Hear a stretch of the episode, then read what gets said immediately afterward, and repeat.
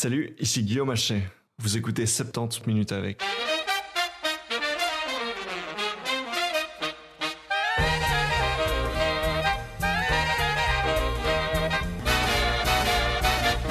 Mais bonjour, je l'avais promis il y a de cela fort longtemps, le sujet de l'antisémitisme me semble indispensable pour un épisode de 70 minutes avec. Marie Pelletier m'a chaudement conseillé Tal Brutman, spécialiste français de la question. Euh, de par la nature du sujet, je pense que vous allez voir que cet épisode n'est pas un épisode où euh, je mets mon invité en difficulté en lui posant des questions gênantes. Cette interview prend plutôt la forme d'une espèce de cours d'histoire où on passe en revue les quelques 2500 dernières années pour observer l'évolution de l'antijudaïsme, l'antisémitisme et puis euh, l'antisionisme. Vous me direz si ça vous a plu, c'est parti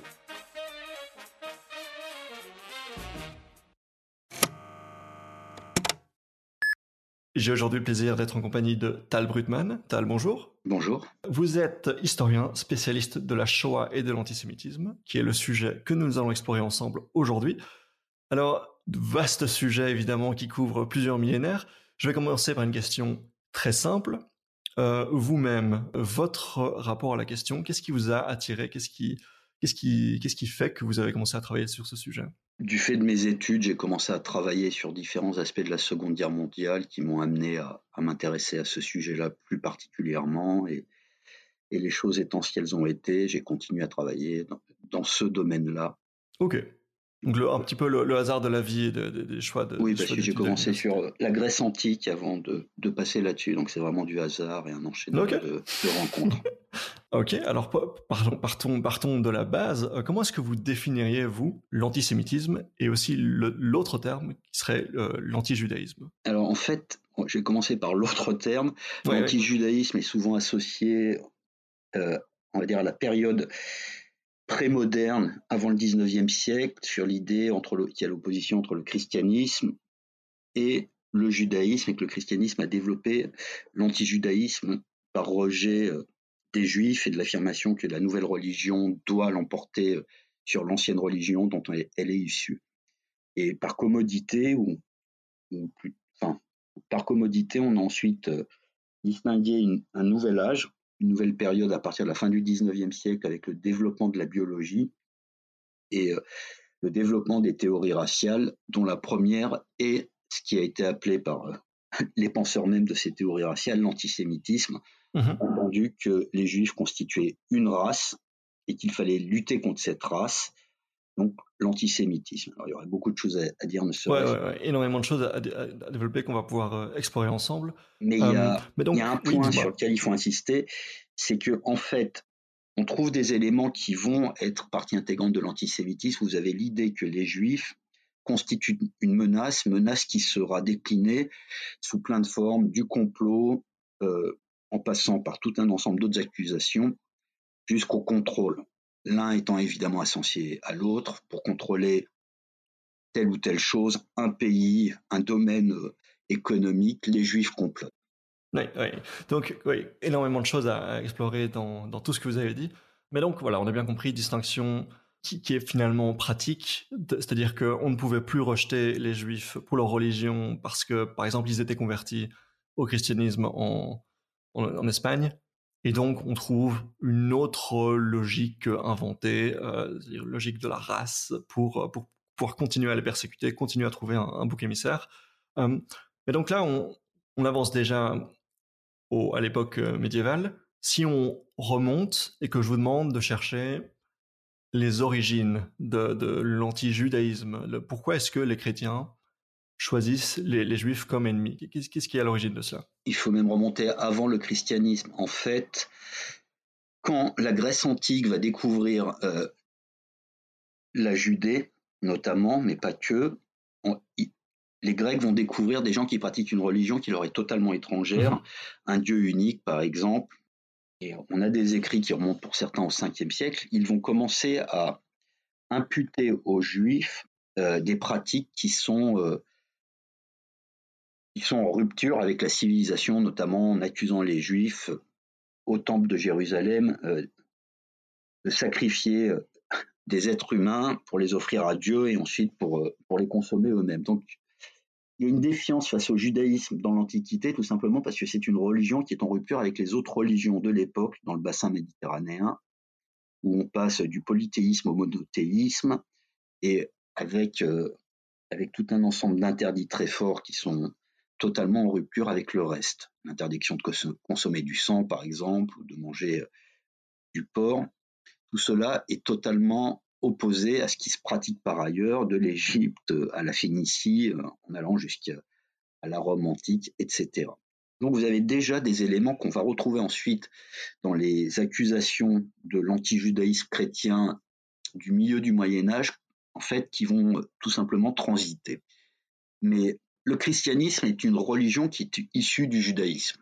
En fait, initialement, c'est même une secte du judaïsme.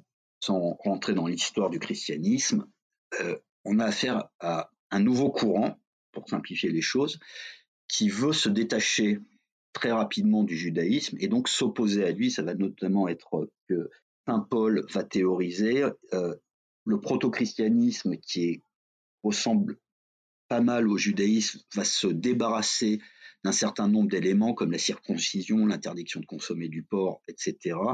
En particulier euh, sous l'impulsion euh, de celui qui va devenir Saint Paul.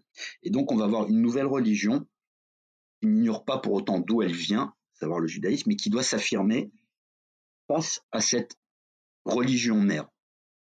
À plus forte raison que le judaïsme explique qu'on attend le Messie, tandis que le christianisme explique que le, Messie est arrivé.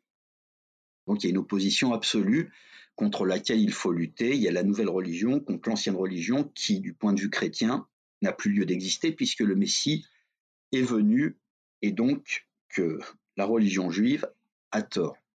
Donc on va avoir une construction comme ça pendant plusieurs siècles.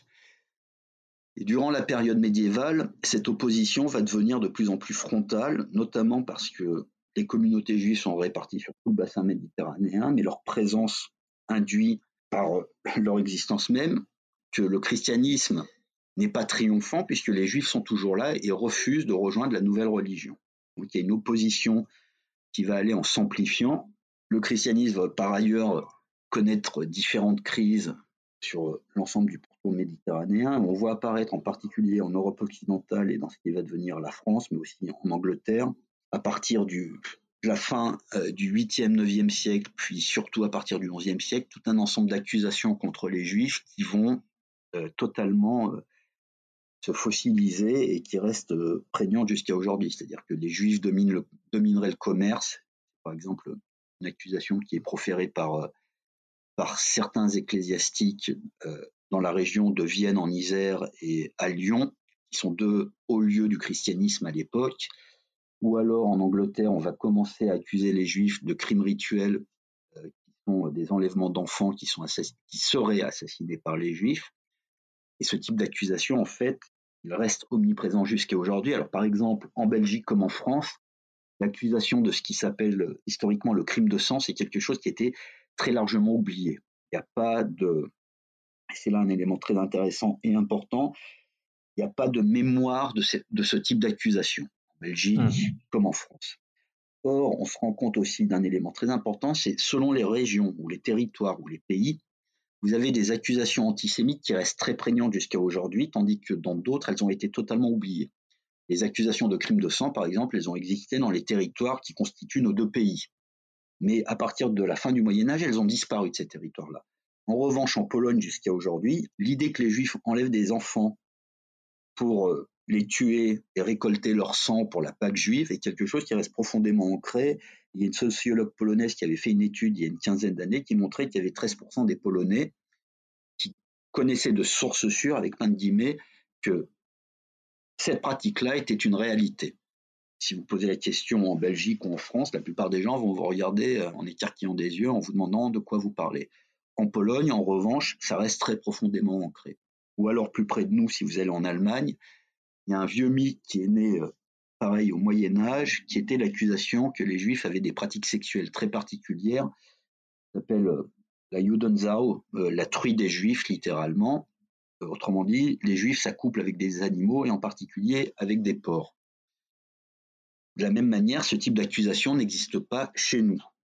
Peut-être euh, du côté flamand, puisqu'on a affaire à, une culture euh, germanique mmh d'origine, Et quand on regarde une carte d'Europe, on se rend compte qu'il y a énormément de bâtiments religieux chrétiens, des cathédrales, ou alors d'autres types de bâtiments liés au culte chrétien, des abbatiales, où vous avez ce type de représentation par sculpture sur les frontons de différents bâtiments.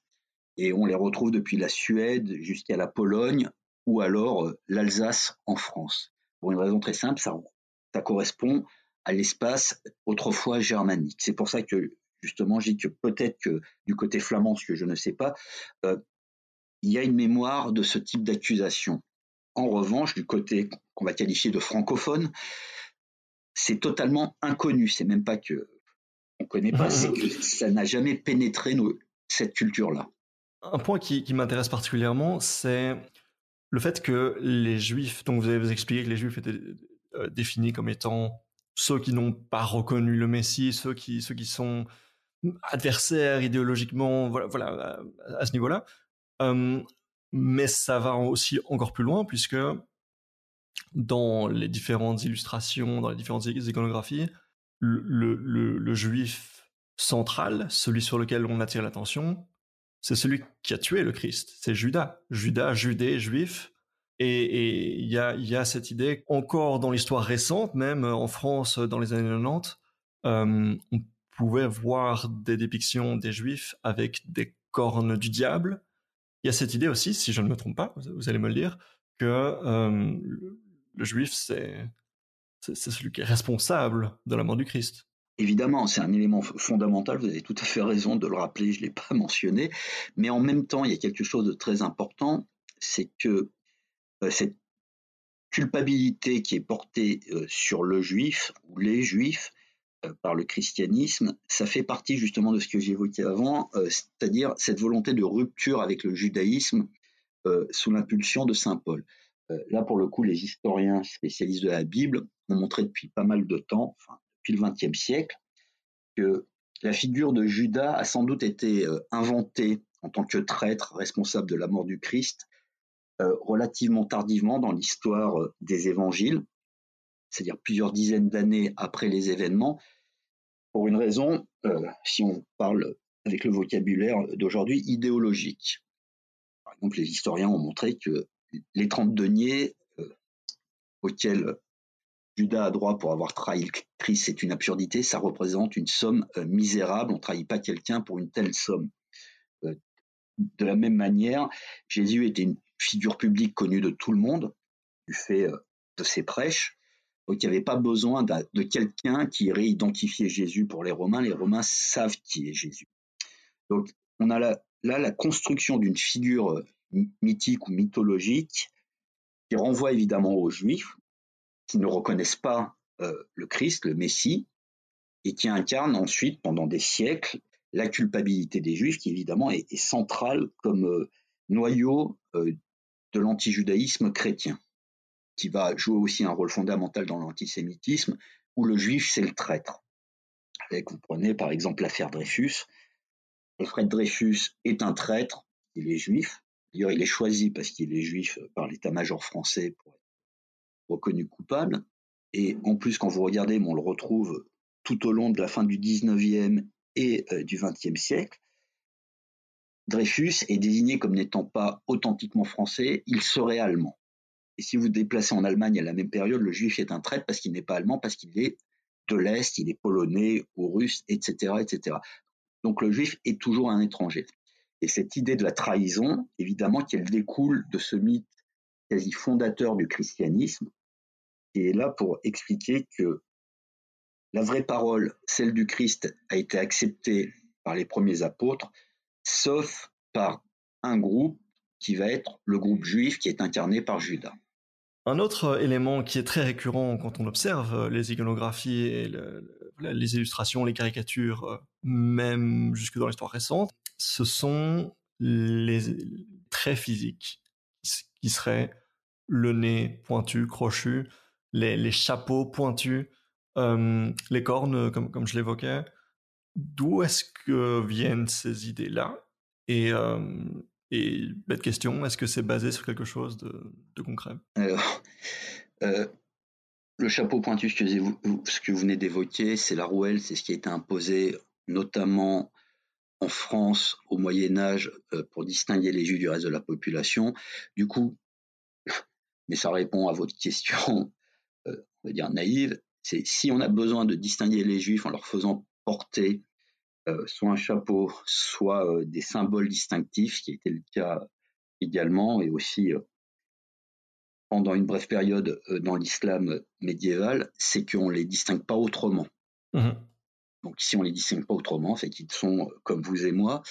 Mais il y a aussi un élément euh, euh, distinguer, le juif en lui faisant porter des cornes, c'est aussi le diaboliser. On rentre de nouveau dans le jeu de l'anti-judaïsme, le juif et le diable, etc., etc.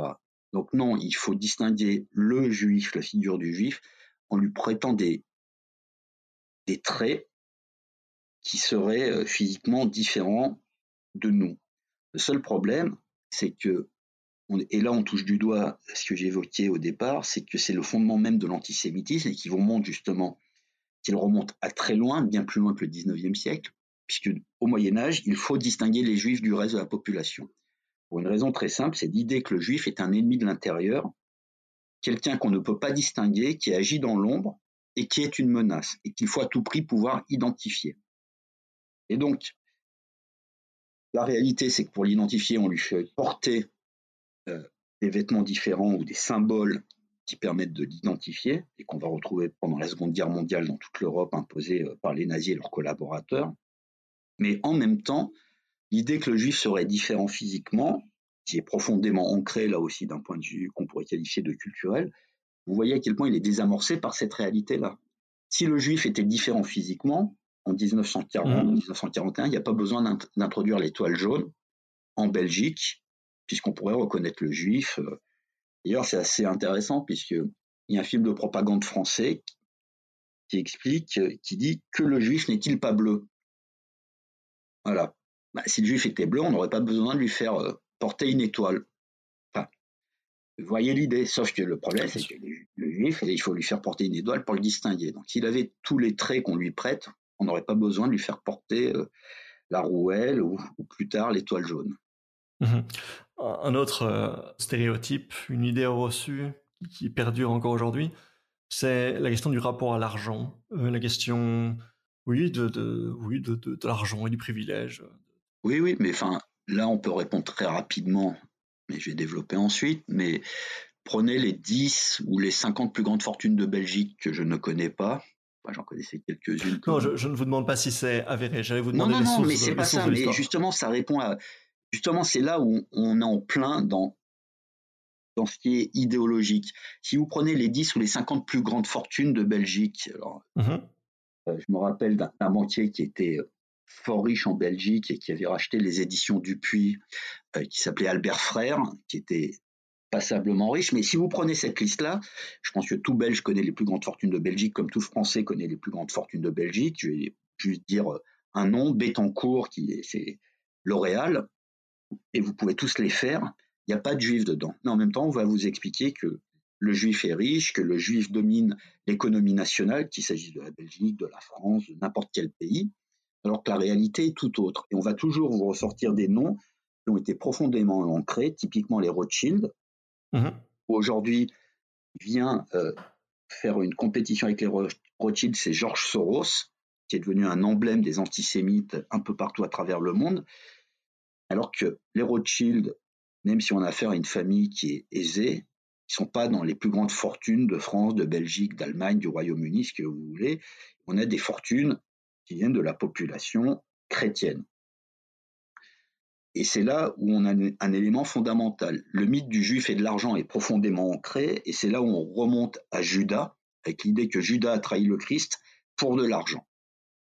Là, vous avez euh, l'élément initial sur lequel tout le reste s'est construit, mais qu'on va retrouver quand j'évoquais euh, initialement euh, l'antijudaïsme entre Vienne et Lyon au tournant des 8e, 9e, 10e siècles, par une des accusations qui est faite contre les juifs de cette région, c'est que ils dominent les foires commerciales.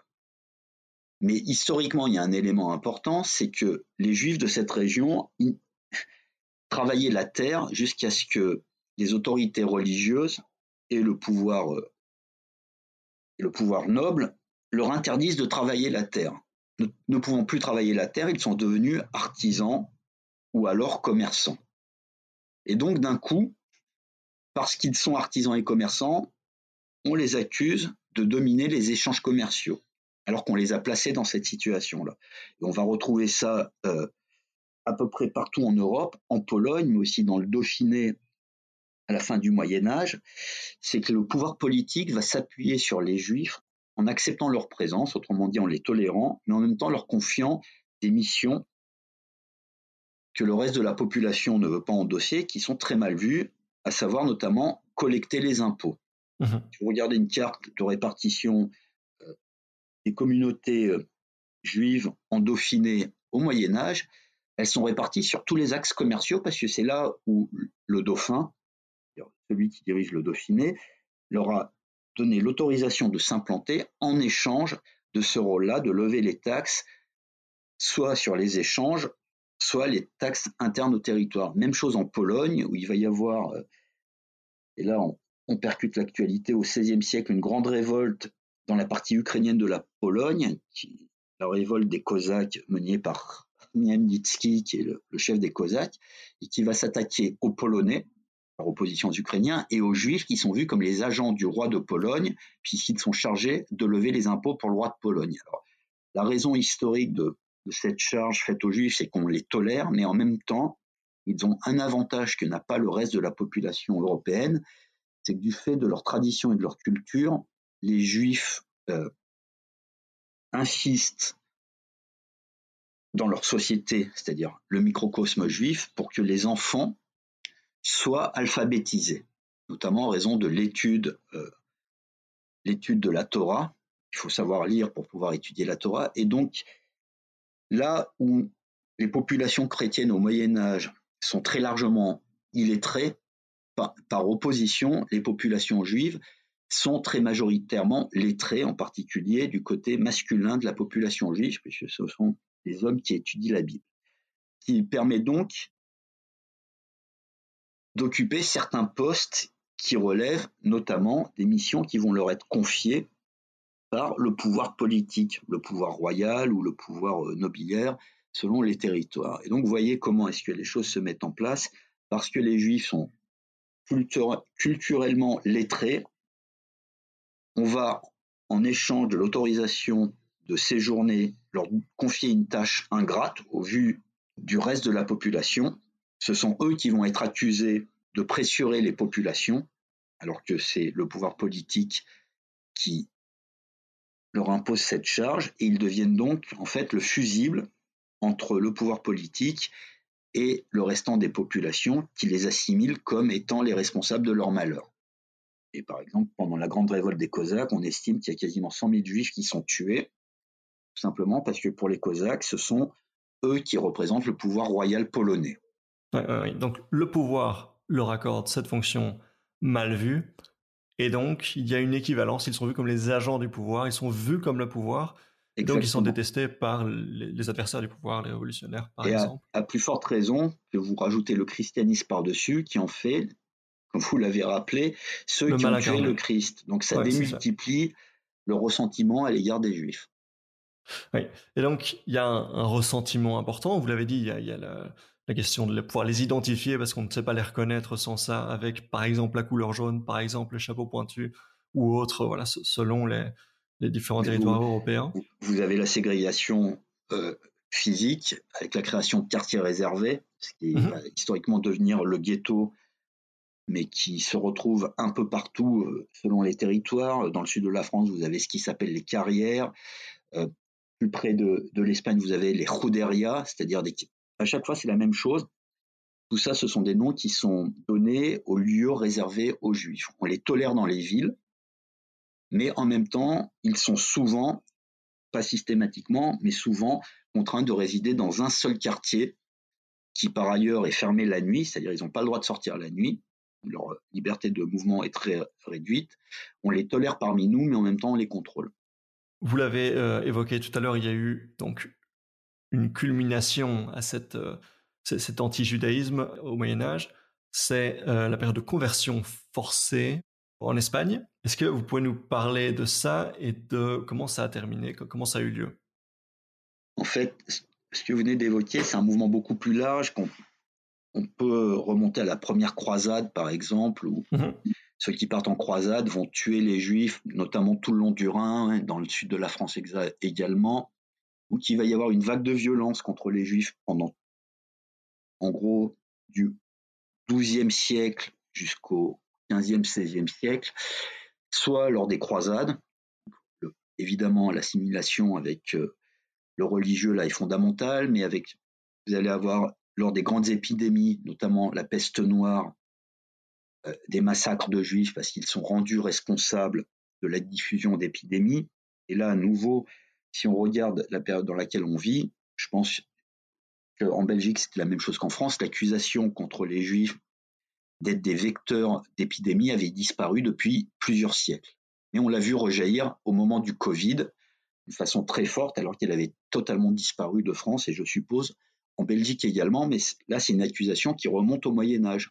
Mmh au Moyen Âge, on a des vagues de violence contre les Juifs, notamment et pas uniquement pendant la, grande peste qui va ravager l'Europe dans les années 1348-1349, mais à chaque fois qu'il y a en fait une épidémie dans un endroit, on tue les Juifs. C'est devenu quelque chose de traditionnel au Moyen Âge et ça va culminer avec la Reconquista en Espagne où là les rois très, les rois très catholiques et Isabelle la catholique vont mettre en place la conversion forcée à la fois contre les juifs et contre les musulmans qui se trouvent dans la péninsule. Ce qui est initié par les rois d'Espagne va ensuite être repris par les, Portugais, autrement dit sur l'ensemble de la péninsule ibérique, il y a l'idée qu'on va christianiser l'ensemble du territoire en forçant les conversions des deux, des deux autres populations qui ne sont pas chrétiennes, les juifs et les musulmans. À l'époque, une partie très importante de la population est juive. Il y en a donc une partie qui va fuir, notamment euh, du côté soit de l'Afrique du Nord, les territoires arabes, soit du côté de l'Empire ottoman des territoires turcs, euh, entendus aujourd'hui, et ceux qui ne peuvent pas fuir, qui vont être euh, empêchés de fuir, vont être convertis de force. Ce mouvement-là va être très important, puisque en plus va venir s'y ajouter l'Inquisition, qui va avoir pour mission en Espagne de vérifier que les nouveaux convertis ne mentent pas et ne pratiquent pas leur ancienne religion clandestinement, ce qui va là aussi euh, donner tout un ensemble d'éléments historiques. Mais à partir de ce moment-là, en Espagne et au Portugal, des années 1500, 1530, il n'y a plus de population juive, alors que c'est là où elle était majoritaire jusqu'à cette période-là. Donc le judaïsme va disparaître totalement de la péninsule ibérique. Tandis que si vous prenez par exemple l'Allemagne, jusqu'au XXe siècle, il y a une présence constante des juifs en territoire allemand parce qu'il n'y aura pas eu d'expulsion. Alors qu'en France, les rois de France vont régulièrement expulser les juifs, puis leurs successeurs vont les autoriser à revenir, ce qui fait des mouvements incessants jusqu'aux années là aussi 1500 environ, où il va y avoir la dernière grande expulsion de juifs, et il n'y aura plus de juifs en territoire français, même chose en Belgique, où la présence juive quasiment euh, nulle jusqu'au XIXe siècle.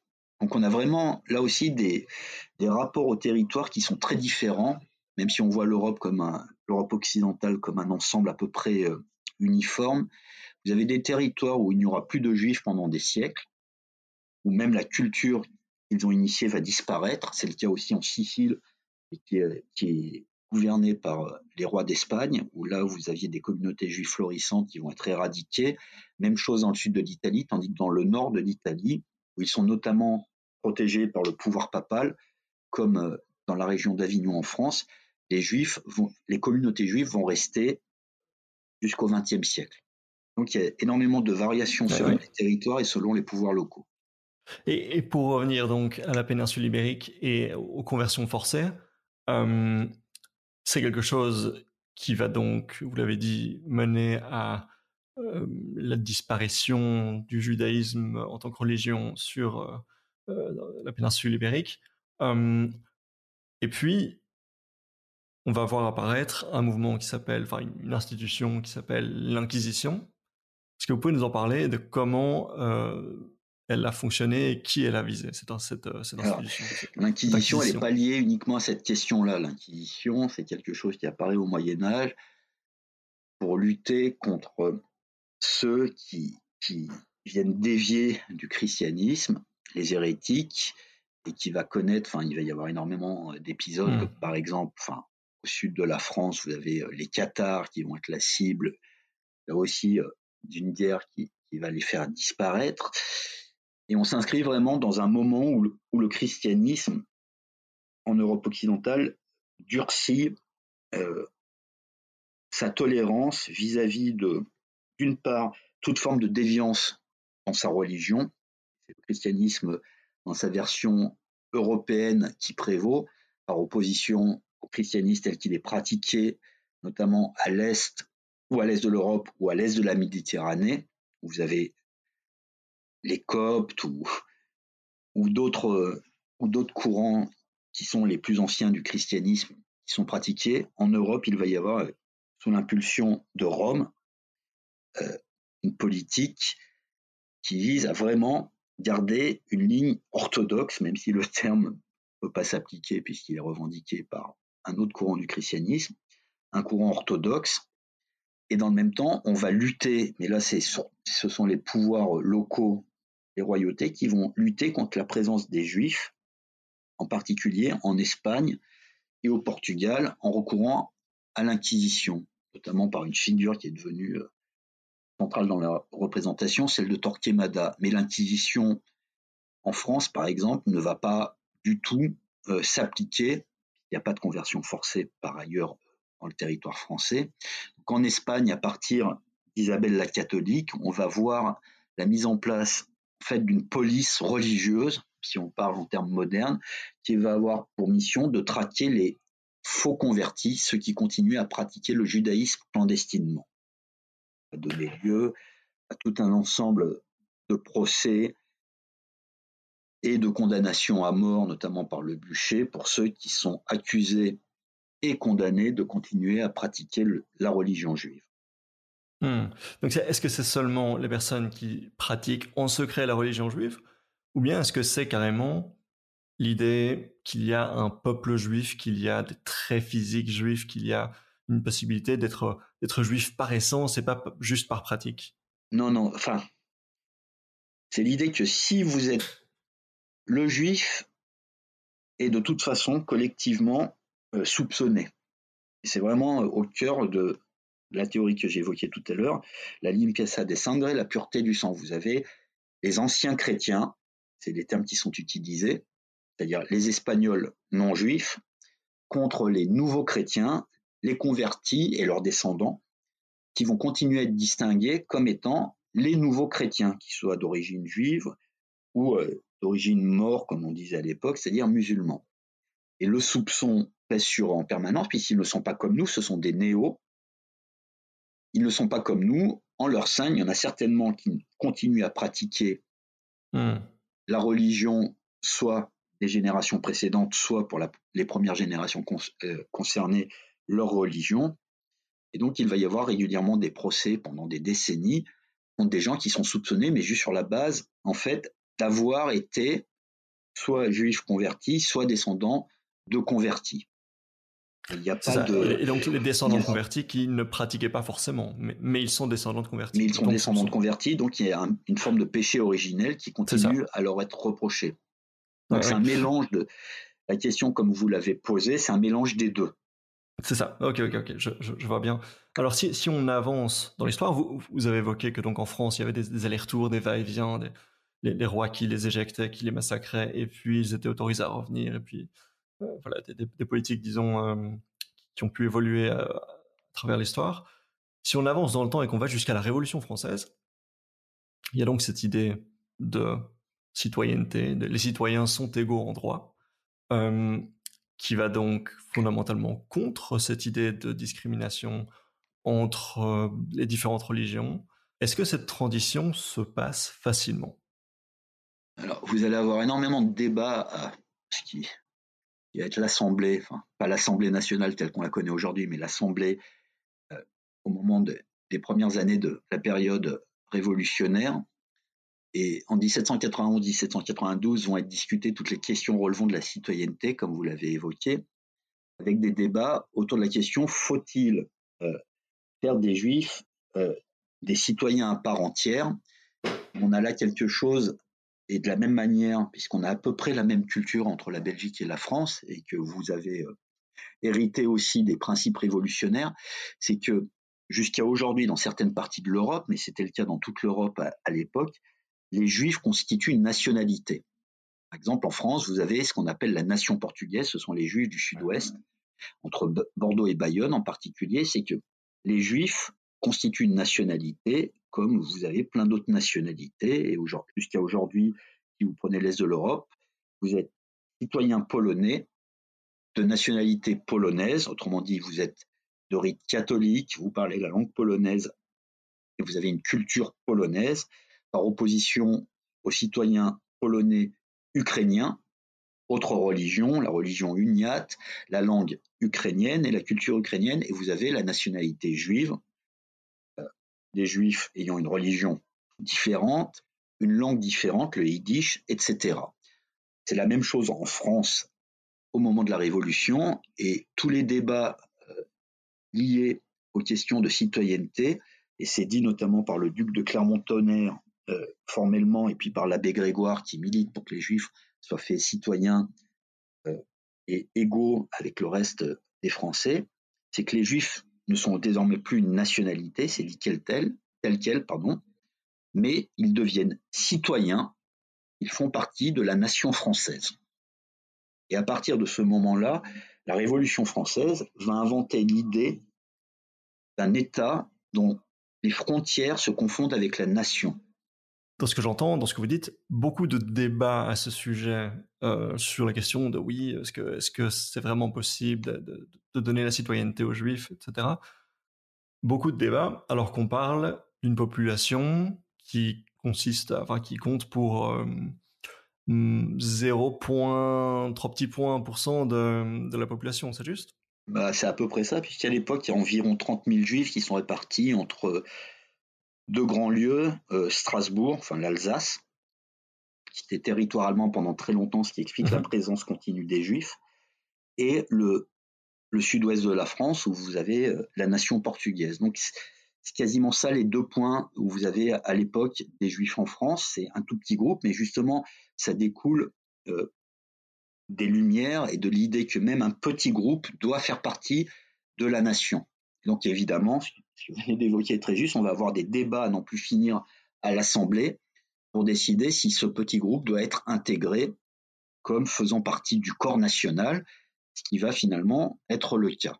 À partir de 1792, les Juifs sont citoyens à part entière et c'est l'invention de l'équivalence entre citoyenneté et nationalité par la France, qui est le modèle qui va se diffuser dans une partie de l'Europe. Je, choisis de, parler de la Révolution française aussi parce que on entend parfois que l'antisémitisme, c'est l'expression d'un rejet de la Révolution française et de, son universalisme. Les antisémites du 19e siècle vont évidemment euh, rendre responsables les juifs de la Révolution française. Donc de tous les apports de la Révolution française. Et si on pousse jusqu'au bout, euh, Adolf Hitler va passer son temps à dénoncer les méfaits de la Révolution française, comme le maréchal Pétain va expliquer qu'il faut revenir sur le désastre qui a constitué la Révolution française. Et là, on rejoint les théories du complot qui sont au cœur de l'antisémitisme. La Révolution française devient a posteriori une justification pour les antisémites, la preuve de la réalité du complot juif. Alors que vous l'avez pointé, il n'y a quasiment pas de juifs en France à l'époque. Mmh C'est plus un point euh, au centre des idées des Lumières Est-ce que quelqu'un qui n'est pas comme nous, entendu chrétien, peut faire partie du corps national? Et les révolutionnaires vont donc dire oui, mais on parle, à l'époque, on débat à propos d'une population qui est résiduelle, mais à partir de laquelle les révolutionnaires imprégnés des idées des Lumières veulent constituer une nation nouvelle, celle qui intègre tout le monde dans, dans un même État, par opposition aux empires vous avez les empires sont constitués de plein de nations différentes. Donc c'est une création de la Révolution française, mais a posteriori, ça va devenir la preuve de l'importance du complot juif, puisque les juifs ont bénéficié de la, Révolution française. Je, vois bien. Et donc, c'est à peu près dans... Oui, il me semble hein, aussi au, 19e siècle, moi si je me trompe, que on va aussi shifter de l'antijudaïsme qui peu à peu n'est plus accepté alors qu'il n'était jamais remis en question euh, vraiment euh, jusque-là par, euh, par les États, par l'Église. on, va, on va shifter de l'antijudaïsme à l'antisémitisme qui va être inventé par voilà, les personnes qui veulent pouvoir faire perdurer leur haine des juifs. Enfin, voilà, L'idée, c'est qu'on on va sortir du folklore et des, des, contes et légendes avec les, les, les, juifs qui, qui saccageraient les hosties, euh, qui feraient le crime du sang, comme vous l'avez évoqué, etc. Et on va passer sur des mythes basés sur la pseudo-science, la pseudo-biologie, donc euh, les, formes du crâne, ce genre de choses. Euh, alors, qu'est-ce que qu'est-ce que ça va avoir comme conséquence ce, shift? Il faut faire attention sur une chose, c'est que vous parlez en tant que Belge ou enfin non non mais autrement dit ce que vous évoquez qui est tout à fait juste, enfin, mais vous seriez français ou allemand, ça serait la même chose, vous parleriez en tant que français ou allemand. Mmh dites-moi. Euh, c'est totalement correct, sauf que ça ne s'applique qu'à une partie du territoire européen, à savoir l'Europe occidentale, où notamment les, Lumières plus la modernité font que la religion recule et que le poids du religieux recule dans nos sociétés.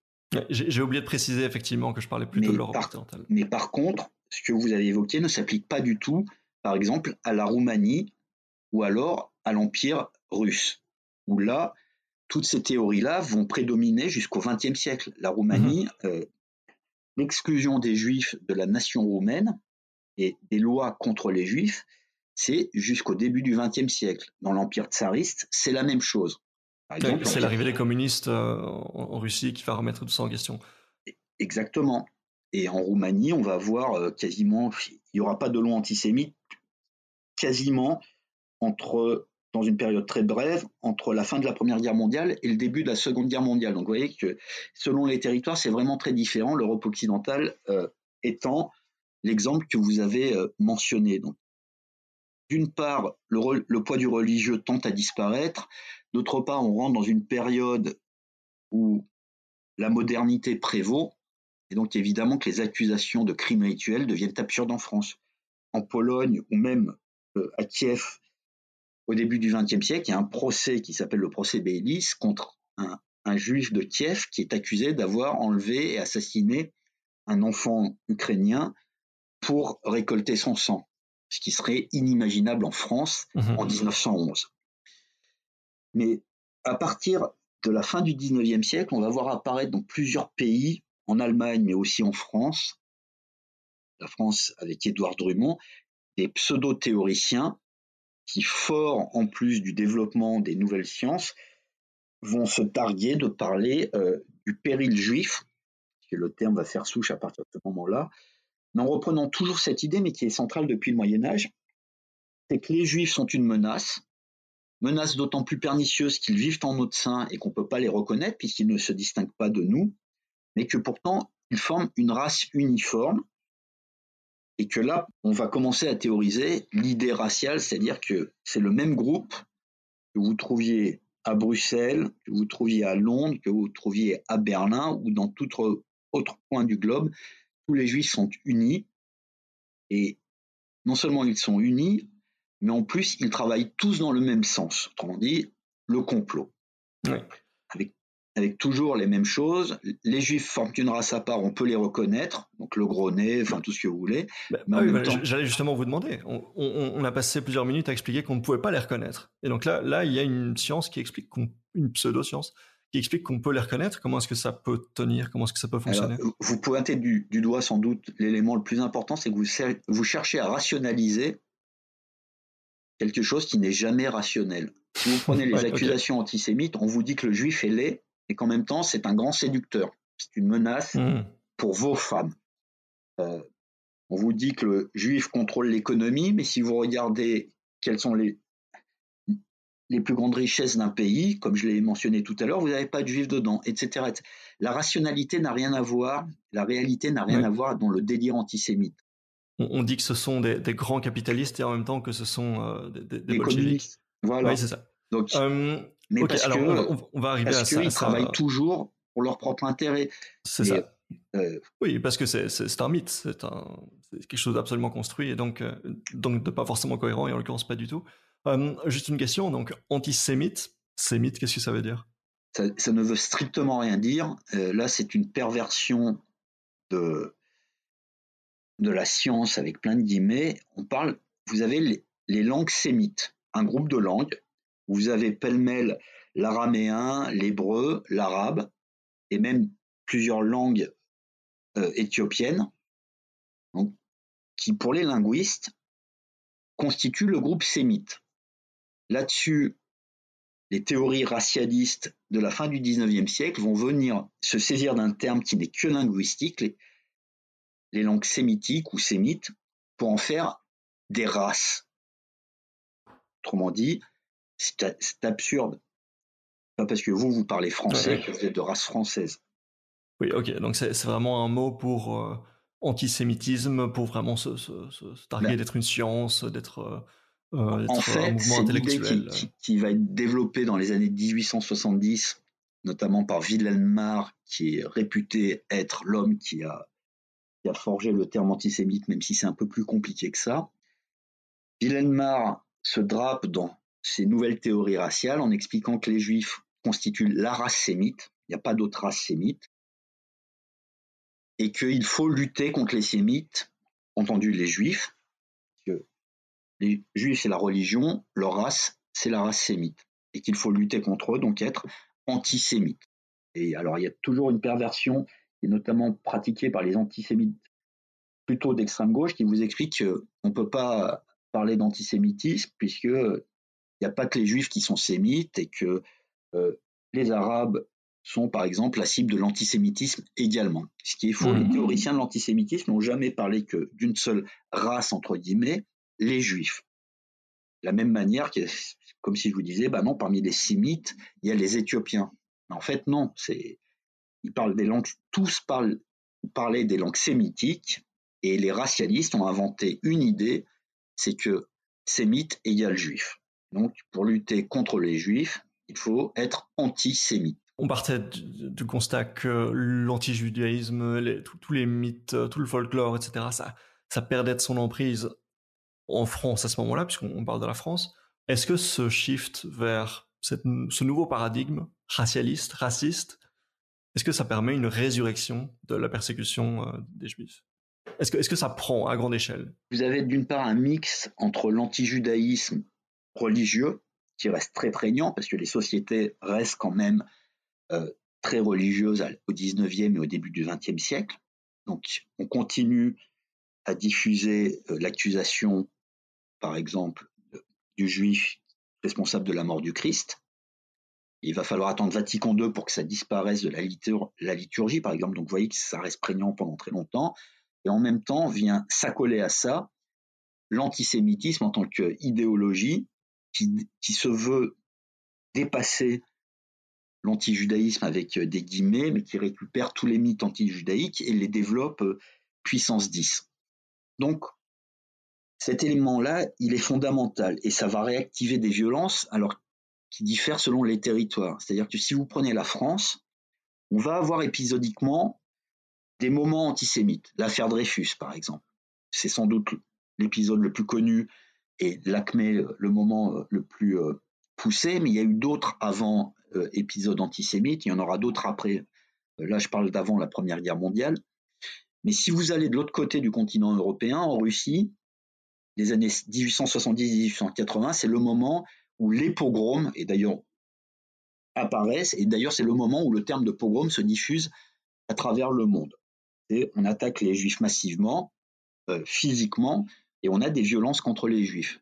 Chose qui est très très peu le cas en France.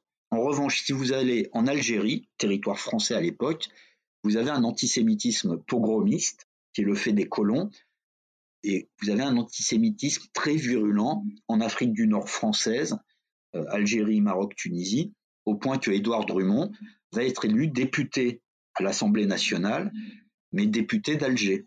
Parce que vous avez là un antisémitisme très particulier? C'est pour ça qu'en introduction, je vous disais, selon les territoires ou les régions, vous avez des attitudes et euh, une prégnance très différentes et très variables en matière d'antisémitisme.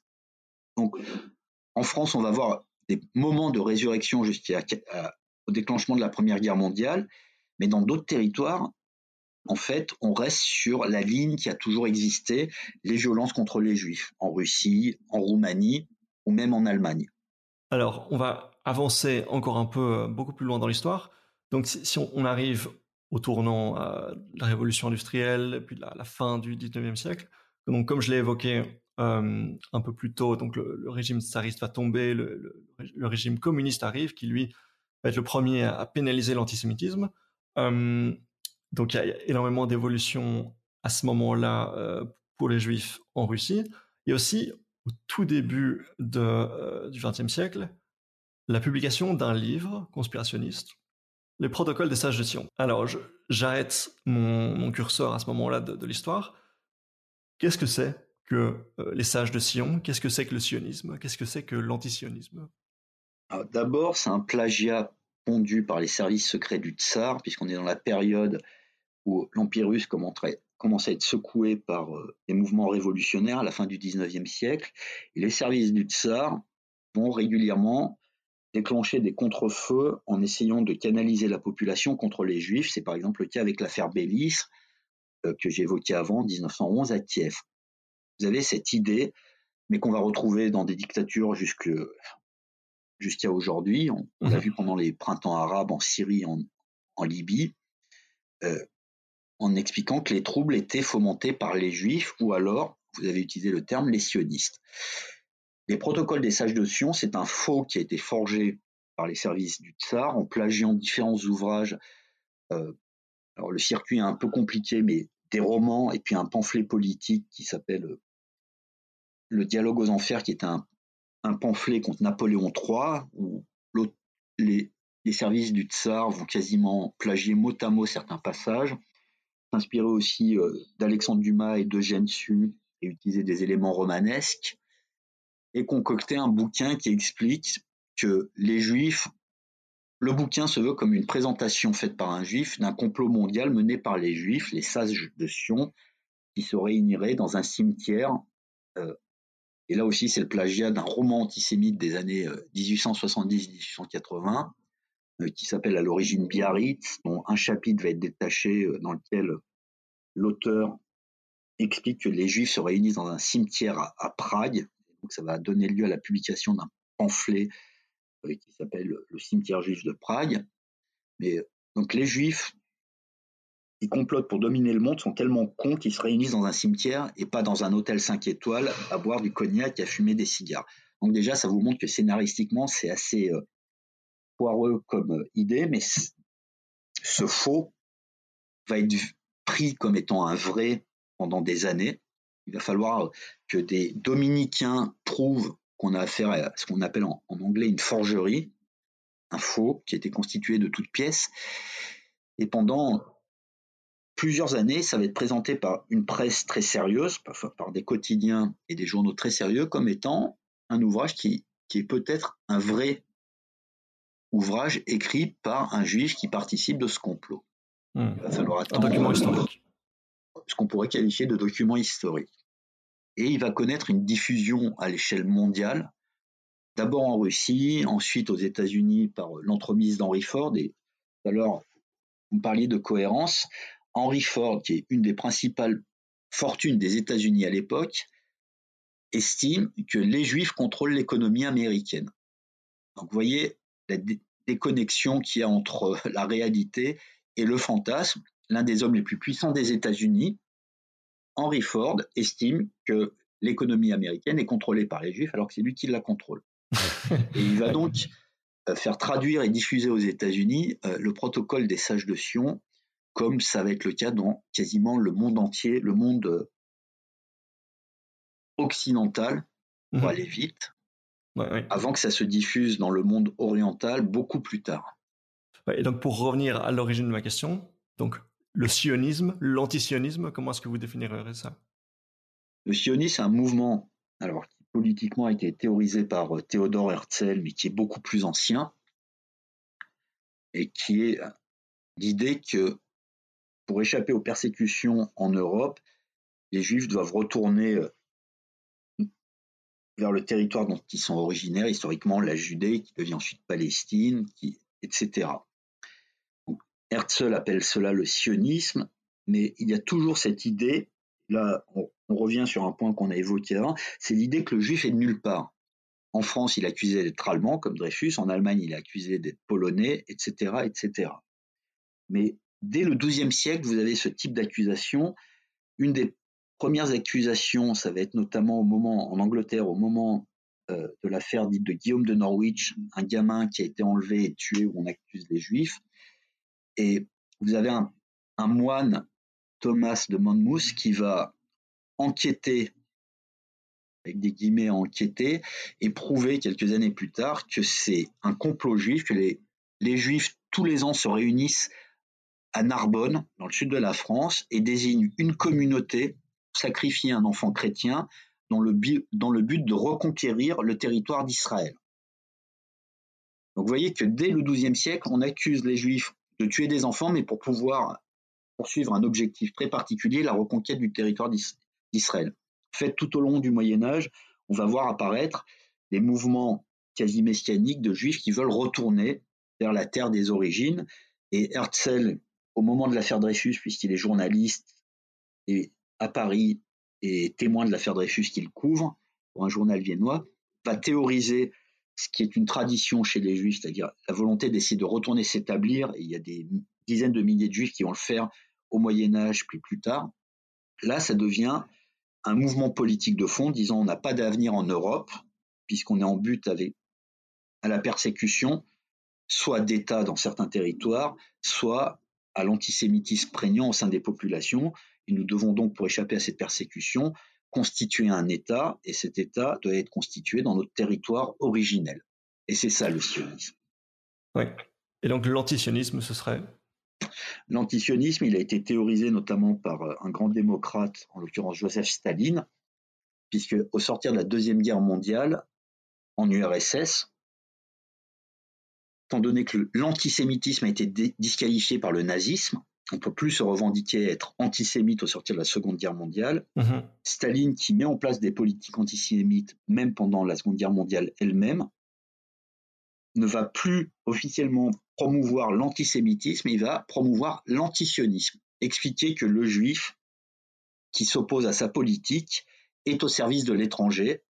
Et on retrouve toujours cette idée du juif traître qui est au service d'un territoire ailleurs, et que ces juifs-là sont au service du sionisme, avec des guillemets, et donc il met en place des politiques antisionisme et que vous allez retrouver dans tout le bloc de l'Est avec toute une série de procès, notamment un qui est très connu, qui est le procès de Prague, qui a inspiré un film à Costa Gavras avec Yves Montand qui s'appelle L'aveu, où vous avez des juifs qui vont être accusés de trahir le Parti communiste, de trahir l'État et la nation où ils vivent au profit du sionisme et de l'État d'Israël. Donc l'antisionisme, c'est l'antisémitisme version communiste. C'est l'antisémitisme qui ne dit pas son nom parce qu'on n'a plus le droit d'évoquer l'antisémitisme qui vient de faire 6 euh, millions de millions de euh, victimes. ouais, c'est ça. Ouais, et donc là, on a effectivement, on a, sauté, on a fait un saut de mouton euh, colossal, donc on va quand même revenir là-dessus. les fameux protocoles des sages de Sion va être introduit en Allemagne Rosenberg va participer à la diffusion de, ce livre. Et euh, c'est un livre qui va en, partie euh, servir d'explication à la défaite de l'Allemagne euh, lors de la Grande Guerre. Et ça prend. Il y a, des milliers de personnes, des, millions de personnes qui trouvent soudainement des explications à des phénomènes qui dépassaient complètement leur, leur compréhension. Alors, je vais vous poser une question à 2 millions. Qu'est-ce qui explique le fait que les idées qu'on trouve dans ce livre prennent autant et vont jusqu'à permettre le succès et le triomphe d'un parti euh, nazi et la, montée au pouvoir d'Adolf Hitler. Qu'est-ce qui, fait dans, ces idées-là que ça permet à un fasciste de monter au pouvoir? Alors, il faut relativiser, mais pas trop, l'importance des protocoles. C'est pas les protocoles qui expliquent l'arrivée au pouvoir des nazis. En revanche, vous avez raison de souligner son importance parce que les protocoles jusqu'à aujourd'hui euh, sont diffusés dans des grandes parties du monde et sont toujours pris comme étant un document, comme vous l'avez dit, historique, c'est-à-dire authentique, qui prouve la réalité du complot juif. En fait, c'est un élément qui permet de conforter la pensée antisémite. On a la preuve que les juifs complotent contre nous. Euh, de mémoire, Hitler écrit à un moment que les protocoles sont sans doute un faux, mais vu que c'est bien pratique, autant continuer à dire que c'est un vrai. Mhm. vous voyez que de grands antisémites ne sont pas dupes de la réalité euh, du matériau, en l'occurrence euh, de ce faux. Mais l'Allemagne, alors on pointe l'Allemagne sur euh, l'importance de l'antisémitisme, qui est évidemment une réalité. Il ne faut pas oublier qu'au même moment, vous avez une vague d'antisémitisme dans beaucoup de pays européens, notamment en Europe centrale. En France, cette vague va l'antisémitisme a été mis à mal par 14-18 avec ce qu'on appelle l'union sacrée en France et au sortir de la Première Guerre mondiale, par exemple, l'antisémitisme a quasiment disparu du pays. En revanche, on, le voit réapparaître au début des années 30 en France, parce que vous avez tout un ensemble d'éléments, mais je vais revenir à l'Allemagne, ne vous inquiétez pas, qui viennent euh, se mêler et servir de terreau de réactivation à l'antisémitisme, l'élément sans doute le plus important, c'est la crise économique de 1929, mmh avec l'effondrement des économies, l'appauvrissement des populations. Et là, vous êtes dans un terreau qui est ultra favorable à l'antisémitisme, puisque c'est de la faute des juifs. Vous avez là l'explication la plus facile à fournir s'il y a un problème.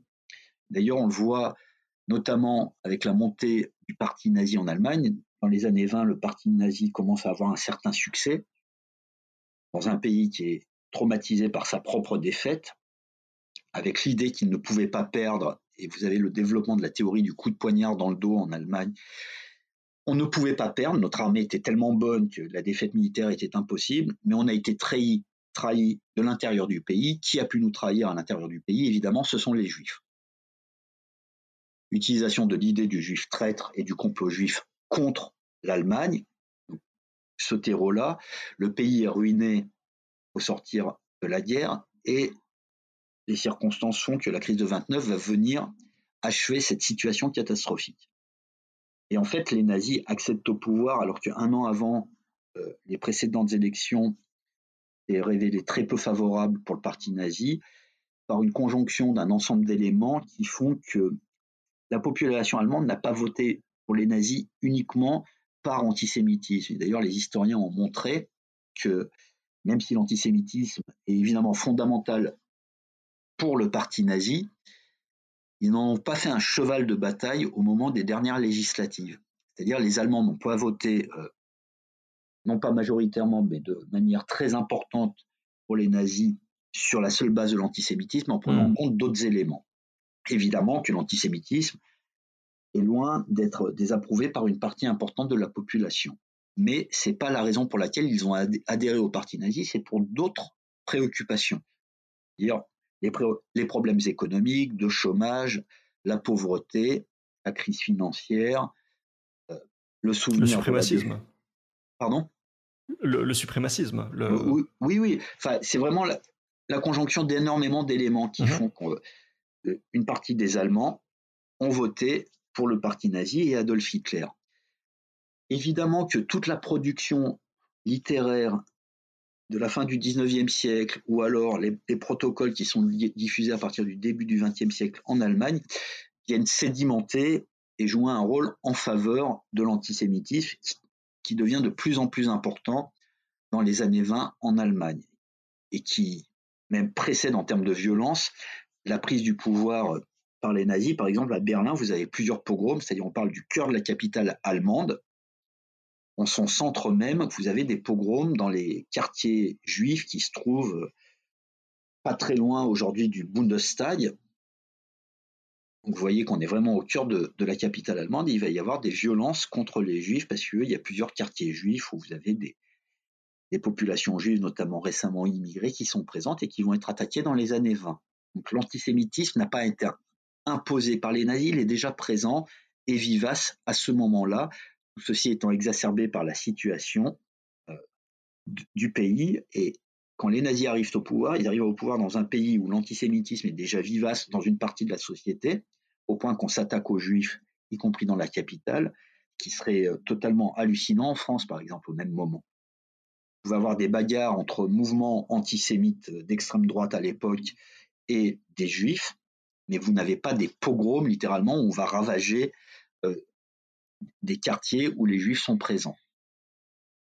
Et l'arrivée au pouvoir des nazis, qui n'est pas faite euh, comme euh, sur un programme politique où l'antisémitisme est en son centre. Évidemment, Hitler dit qu'il va s'occuper des juifs, mais le cœur de son programme n'est pas là. le cœur de son programme, c'est de dire je vais redresser l'économie et donner du donner donner de l'emploi à tous les Allemands, etc., etc. Mais à partir de l'accession au pouvoir, évidemment, le premier, l'un des premiers objectifs poursuivis et qui est un objectif central pour les nazis, c'est la politique antisémite. Donc vous voyez qu'il y a un mélange d'énormément d'éléments qui font qu'on arrive à cette situation-là. Merci pour cette clarification. Alors, on pourrait longuement parler de la Seconde Guerre mondiale et de, la Shoah, de l'extermination de 6 millions de Juifs. Malheureusement, on n'a plus trop le temps, donc je vais avancer dans le temps. Euh, si on arrive, en fait, je vais, avancer jusqu'à l'époque contemporaine et vous demander ce qu'il reste de cet antisémitisme dans euh, les partis fascistes, les partis d'extrême droite, euh, les partis alt-right, euh, voilà, peu importe leur nom. Est-ce que est-ce qu'on retrouve des, discours antisémites, peut-être masqués, peut-être dissimulés, mais antisémites malgré tout, dans les, partis politiques contemporains? Alors, je vais répondre à votre question, mais avant, je vais souligner un, un point très important et très intéressant, c'est que là, vous évoquiez l'extrême droite. Et cette idée d'associer l'antisémitisme avec l'extrême droite, en fait, c'est un héritage de la Shoah, euh, du nazisme. Mhm. Avec la Shoah, le pire projet antisémite de l'histoire, la destruction des Juifs qui a été réalisée par le régime nazi, au sortir de la guerre, l'antisémitisme est devenu étroitement associé avec l'extrême droite. Or, l'antisémitisme n'est pas d'extrême droite, l'antisémitisme est réparti sur l'ensemble de l'échiquier politique. En France, par exemple, à la fin du XIXe siècle, la grande figure du, socialisme, Jean Jaurès, tient des, discours, des propos antisémites et même des discours antisémites. Et il va falloir l'affaire Dreyfus pour que Jaurès fasse un aggiornamento sur l'antisémitisme au sein du socialisme en France. En fait, l'antisémitisme, il est réparti à droite comme à gauche. Et il il faut pas le perdre de vue, et justement, je vais revenir après avoir enfin répondu à votre question, c'est que l'antisémitisme avait pendant très longtemps disparu du devant de la scène, disqualifié qu'il a été par la Seconde Guerre mondiale et par le nazisme. Mais il a toujours été présent euh, dans les discours d'extrême droite, effectivement, notamment si vous prenez la France, le Front National et Jean-Marie Le Pen ont passé leur temps à euh, manier euh, les symboles antisémites ou les allusions antisémites. Et avant la naissance du Front National, vous avez d'autres mouvements comme le poujadisme, par exemple, qui là aussi a multiplié les, signaux en matière d'antisémitisme en attaquant par exemple Pierre Mendès France, qui était président du Conseil, une grande figure de la vie politique française avant la Seconde Guerre mondiale et après, en l'attaquant sur le fait qu'il avait rajouté, il aurait, selon l'extrême droite, rajouté France à son nom de famille pour se franciser. On a affaire à une vieille famille de ce que j'appelais, enfin ce que j'évoquais tout à l'heure, la nation portugaise, une vieille famille française. Vous voyez, il y a toujours cette idée que le juif ne peut pas être ontologiquement français, enfin du pays. Mhm. L'extrême droite ne s'est jamais départie de son antisémitisme, ou en tout cas une partie de l'extrême droite.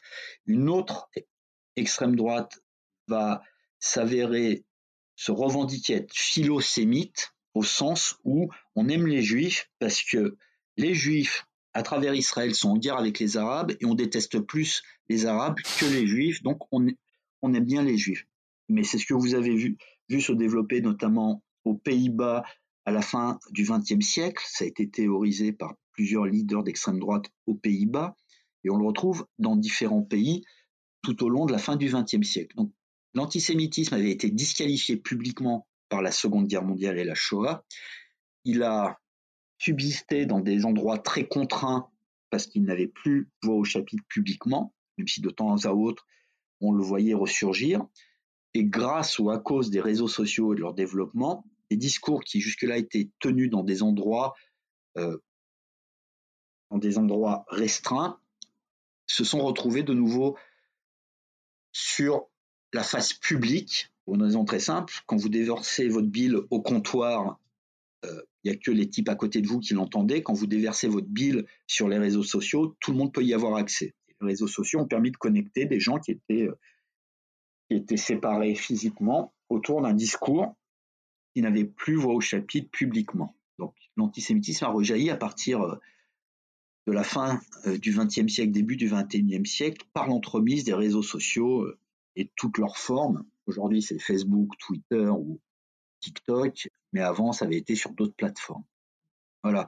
Et aujourd'hui, il devient de plus en plus évident, même si je parle de l'exemple français, euh, le ressurgissement de l'antisémitisme a longtemps été nié. Depuis 20 ans, il est patent. Mais en même temps, il y a un autre élément, et c'est pour ça que je me suis permis de, vous reprendre et de souligner le fait que l'antisémitisme n'est pas forcément d'extrême droite. On voit que dans les mouvements qui se revendiquent d'extrême gauche, ils perdurent toujours. Et en France, par exemple, aujourd'hui, le principal leader de la gauche, Jean-Luc Mélenchon, a commis des sorties antisémites régulièrement, tout en rétropédalant après en expliquant qu'il n'est pas antisémite, il n'a pas voulu dire ce qu'il avait dit. Et euh, le, le, le cœur de ces militants vous explique que c'est faux, c'est une disqualification, que, c'est un coup des sionistes. Les, insoumis sont, très, euh, très, très, très, ils, appuient, très fort leurs convictions euh, quand, on les embête euh, et que oui, oui, challenge sont... leur leader. Ils sont très bavards.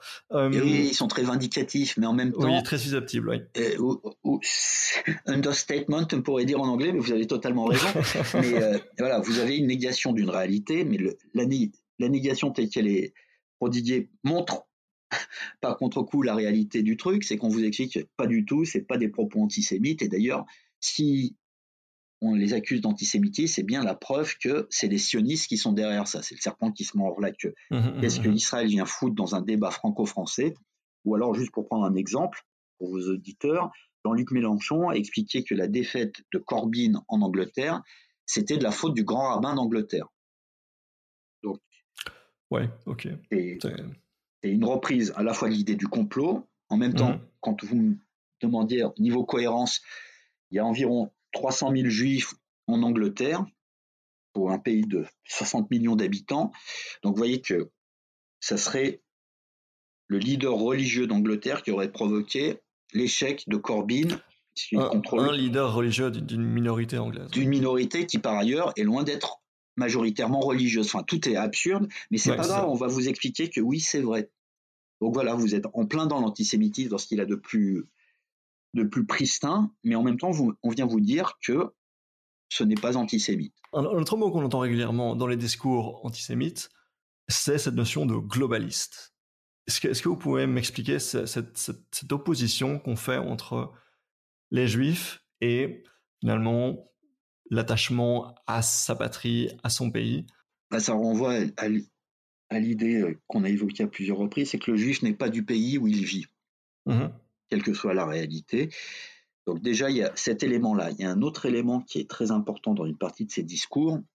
Vous avez des gens, et là c'est plus du côté euh, gauche justement que droite, qui vous expliquent qu'il n'y a pas de raison de distinguer le racisme de l'antisémitisme. Ils en ont fait un fer de lance très fort. Or, c'est là où vous voyez la négation même chez eux de ce qu'est l'antisémitisme, c'est que le racisme a, part de deux présupposés. Nous, nous dominons les autres parce qu'on est blanc, mmh par mmh opposition aux Noirs, aux Asiatiques. Donc, ça, c'est le racisme. Ils nous sont inférieurs, on les domine, et on, on les domine parce que racialement, on les reconnaît. Le noir est différent du blanc, et donc on assoit notre domination sur des êtres inférieurs. C'est la manière dont on définit le racisme. L'antisémitisme, c'est exactement l'opposé. On ne peut pas reconnaître notre ennemi, le juif, et en plus, il nous domine. Euh, ça a été euh, expliqué, on ne peut mieux par un des plus grands antisémites de l'histoire, à savoir Rudolf Heuss, le commandant du camp d'Auschwitz, qui, dans ses mémoires après-guerre, écrit en prison, explique que pour lui, l'antisémitisme est une guerre de libération, une guerre de libération contre la domination des juifs. Un raciste, lui, il veut asseoir sa domination sur des populations qu'il qualifie d'inférieures. L'antisémite, lui, veut se dépêtrer du joug qui est imposé par le juif. vous voyez qu'on est dans des phénomènes totalement opposés, ce qui ne veut pas dire que l'un est pire que l'autre, ça veut juste dire qu'on a des phénomènes opposés. Et donc, si vous prenez la distinction de l'antisémitisme, vous avez des gens qui vous expliquent pourquoi est-ce qu'il faudrait distinguer l'antisémitisme des autres formes de haine, ce qui est une absurdité. La négrophobie est une forme de haine particulière, mmh comme l'islamophobie. Il n'y a pas de problème à utiliser ces termes-là, mais vous avez des théories qui sont racistes, on dit, la supériorité opposée à euh, la domination. Donc vous avez cette idée-là. Le juif, c'est le juif en permanence n'en a que pour lui. Il nous emmerde avec son antisémitisme, sa Shoah, il n'est même pas de chez nous, etc., etc. Mais vous n'avez pas que ce terme-là. Il, y a, des termes qui ressurgissent régulièrement et qui font partie euh, ce qu'on appelle le whistleblowing, c'est-à-dire euh, des signaux qui sont envoyés à ceux qui savent les reconnaître. Par exemple, en France, on a vu ressurgir lors de la dernière élection présidentielle un terme, l'oligarchie, qui est un terme qui est utilisé historiquement pour plein de choses. On parle des oligarques mhm. en Russie, par exemple, ou en Ukraine. Donc, le terme ne pose pas de problème a priori. Sauf qu'en C'est l'idée que le pouvoir est aux mains d'une poignée de privilégiés. D'une poignée, exactement. Mais en France, le terme d'oligarchie a été utilisé d'une façon très importante au XXe siècle par les antisémites. Autrement dit, quand vous dénoncez l'oligarchie en France, les oligarques en France, vous auriez bien du mal à les identifier individuellement.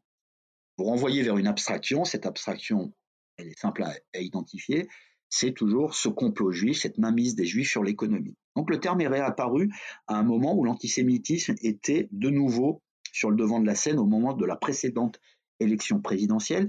Et vous avez des termes comme ça, euh, globalistes, oligarques, qui viennent en fait du, point de vue des antisémites, pointer euh, une divergence qu'ont les juifs par rapport au reste de la population. Ouais. Tal Brutman, on arrive au, bout de, notre entretien. Je vais juste vous demander si vous voulez ajouter un dernier élément euh, que vous voulez euh, apprendre pour compléter voilà, votre exposé sur, sur l'antisémitisme. Merci beaucoup pour votre temps. Et enfin, où est-ce qu'on peut vous retrouver? Où est-ce qu'on peut vous lire? Alors, Déjà, je vous remercie de votre invitation. Euh, on pourrait, comme vous l'avez dit en introduction, en parler pendant des heures. Oui, tout à fait. Euh, donc, voilà, donc j'ai pas rajouté euh, de points particuliers parce que je pense qu'on a couvert une bonne partie des aspects, mais enfin, il y aurait énormément d'autres choses à dire par ailleurs. où est-ce qu'on peut me retrouver? Dans plein d'endroits, ça dépend des périodes, mais j'ai écrit pas mal d'ouvrages et, et d'articles scientifiques, donc il y a, il y a de quoi lire euh, pour ceux qui sont intéressés par le sujet, moi ou d'autres euh, spécialistes du sujet. Très bien, mais je mettrai le lien vers euh, vos derniers ouvrages alors en description de ce podcast. Et je vous remercie encore une fois. Au revoir. Merci à vous, au revoir.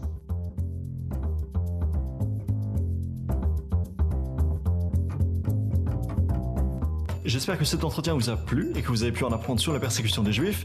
N'oubliez pas de vous abonner à 70 minutes avec sur votre plateforme de podcast préférée. C'est le dernier épisode de cette saison. 70 euh, minutes avec reviendra à la rentrée avec des épisodes super quali. Je recevrai une ministre de premier plan. Je vous euh, livrerai le fameux épisode sur les troubles du comportement alimentaire que je vous promets depuis longtemps. Il y aura euh, énormément de changements qui vont arriver avec cette nouvelle saison en termes de prod, en termes d'identité.